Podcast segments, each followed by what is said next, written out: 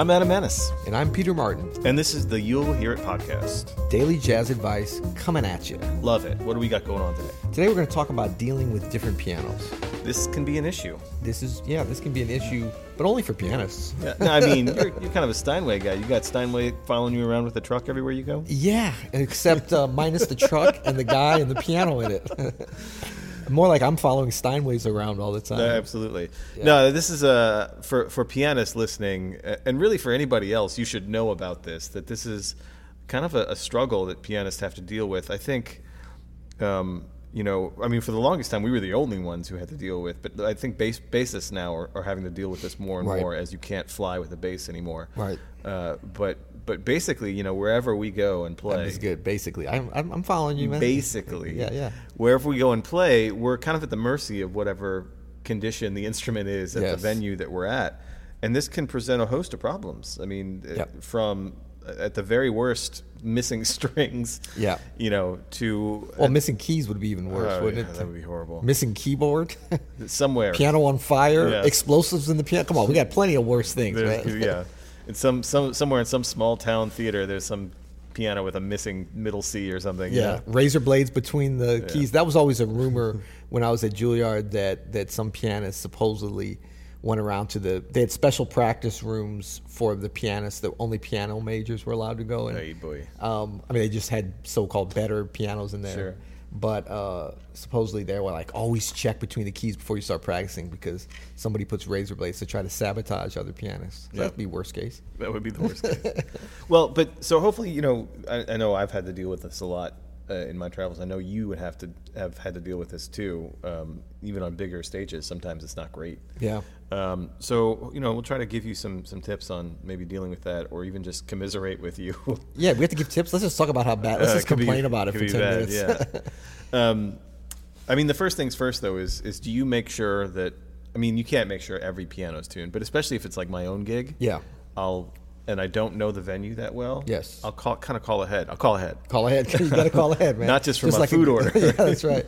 but to make sure that like, you know, can the piano be tuned that yes. day? Well, and I think you know because um, we have a little bit of uh, experience as prom- being on the other side as being a promoter as well for for shows that we've done here.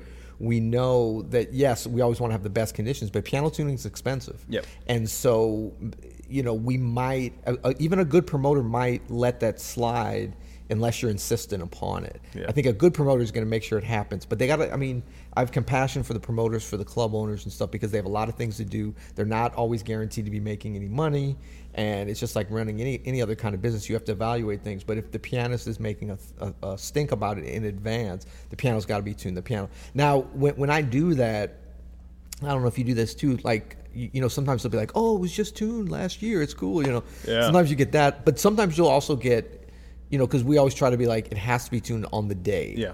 But sometimes if they're maintaining it well and it hasn't been played for a couple of days and it's you know so you start I guess you start to have to be able to trust some of the promoters some of the venues that they'll have it but it's always good to call ahead and check. Yeah, it really is. I've actually started carrying around a tuning kit with Yeah. me too to clean up any unisons. I, if you do that, which I recommend you kind of at least learn a little bit about how that works. It, Yeah. it actually is a great connection to the instrument for me Yeah. to learn about it. But I do recommend that you go to your local piano shop and take a lesson.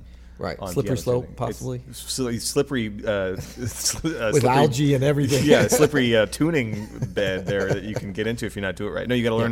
You got to learn how to the notch technique. You got to learn what not to do.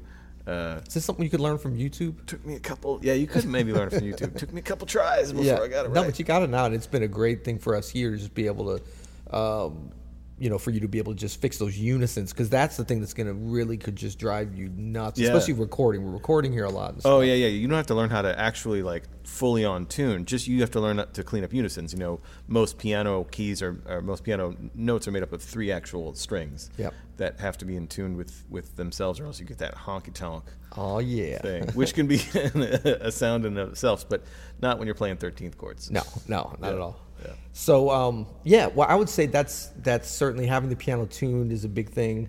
Um, and then, but but then we get into an area where stuff is kind of out of our control as pianists, even the tuning, because you know, you, if if you're traveling or you don't have access to your tuner that you or your you know network of tuners. You don't know if they're going to be any good. Yeah. You don't know if they're going to really put the time in. Oh and yeah. Then Any know, kind of on the road, like throughout, you know, America or Europe or whatever. It's- right. it's you know, Plus, there's a there's an old saying you can't polish a turd, which would be you know imply that you know even a great tuner with a subpar instrument, you know. So I think that you know one thing about just being a pianist, we have to either, you know, find it in our personality or develop it in our personality, a a um, a willingness to not be in control and to kind of roll with how things are. It, we just have to do it because we don't. We're, we're going to be playing on different instruments. Um, even if we're always playing on, on our own instrument, unless we're a tuner, a technician, we're going to be relying on someone else to maintain it. So it's very different. If you're a trumpet player, you almost never. I guess they do bring them into the shop, but I mean, they can clean it themselves. They can certainly tune it themselves. They can keep the instrument with them all the time. Yeah. it's kind of minimal. I mean, it's got upkeep, but minimal that, that the player can't do. For the piano, I mean, it's a it's a machine. Yeah. and we're at the at the mercy of whatever it is. So I think we have to get. It, it, it is a mentality thing. We have to be like willing to kind of accept. I, I almost look at it as travel itself. Unless you Yeah. own a private jet and you are a pilot and a meteorologist, you're gonna have to give up some control when you travel. I was just thinking too. You know, we're talking about just the tuning of it, but then there's also the feel of it. Yeah. You know, and that could be kind of the most effective thing on the gig. Is Yeah. you can get really thrown if something's too stiff or Yeah. or too light or uneven. Yep. You know, that can really suck. Uh, yeah, so I think I mean we we really need to, to to be a successful pianist. You have to develop the a willingness to play on a number of different instruments. Um, you know, until you to the level of Keith Jarrett. And and then Yeah. even he, you know, complains and doesn't do gigs if the piano isn't right. But I think like I try to look at it as um, from the positive uh, glasses half full kind of thing as much as possible because different kind of pianos I, I don't bother me like if they're maintained well and if they're in tune um, you know, like a stiff action, a real loose, you know, kind of syrupy accent, uh, um, action. Well, I guess syrupy would be sticky. Yeah. Technically, that would be that would be I'm- tough. I've run into those too. yeah. But I mean, you know, something kind of middle of the road, something you know that that's even, but maybe kind of bright on the upper. Sometimes you get an upright. yeah, an upright. I mean, you you really. Ha- I mean, I I had a great gig last year at a little club in Italy Mm-hmm. on an upright, and it was not the greatest piano, but it was in tune, Yeah. pretty much, and it was an upright. But you know, Uprights I- can have a good vibe, man. they can have a good vibe. I mean, I've seen you at Thurman's, you know, many times, you know, tearing it up. I mean, I actually tore up that piano. You did break that physically. Steinway. Yeah, we have a Steinway upright at my regular gig, and Peter came in, sat in one night, and broke the highest E.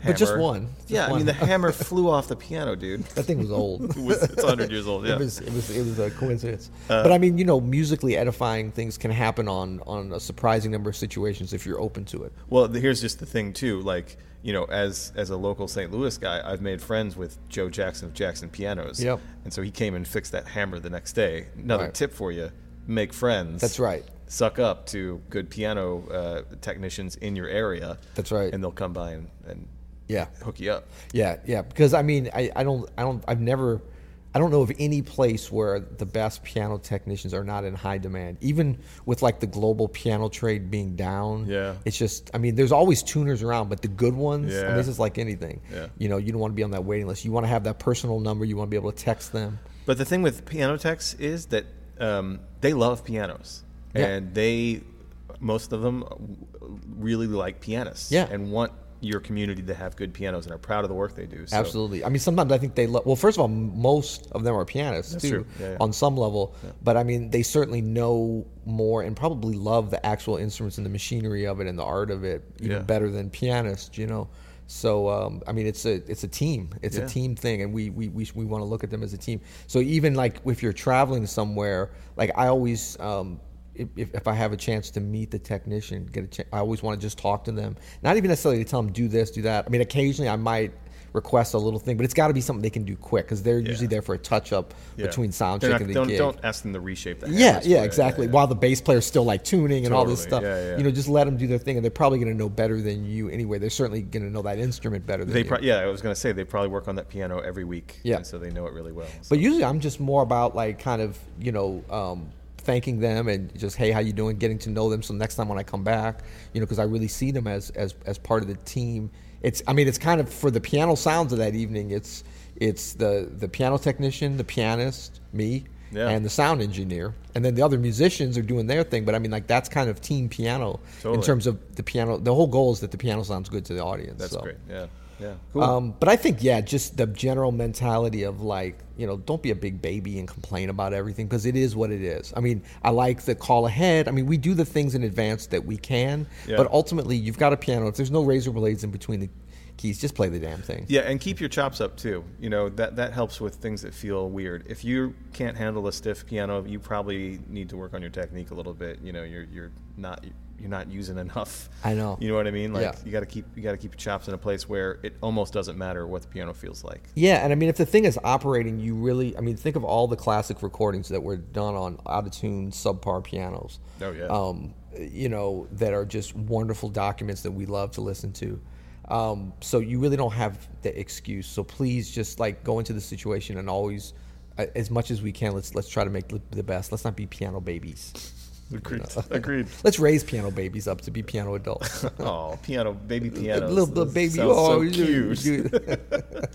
cool. Well, hope you found this one helpful. Uh, you know, Sorry to all the singers, guitarists, trumpet players, saxophone Yeah, yeah. Total lack of interest on this one. That's okay. I mean, sorry, not sorry, because they get to bring the instrument they practice on wherever they go, and I know. that must be cool. I know. And I mean, everybody's like, oh, you're so lucky you play piano, you know, when we're traveling Yeah. because we don't have to bring anything.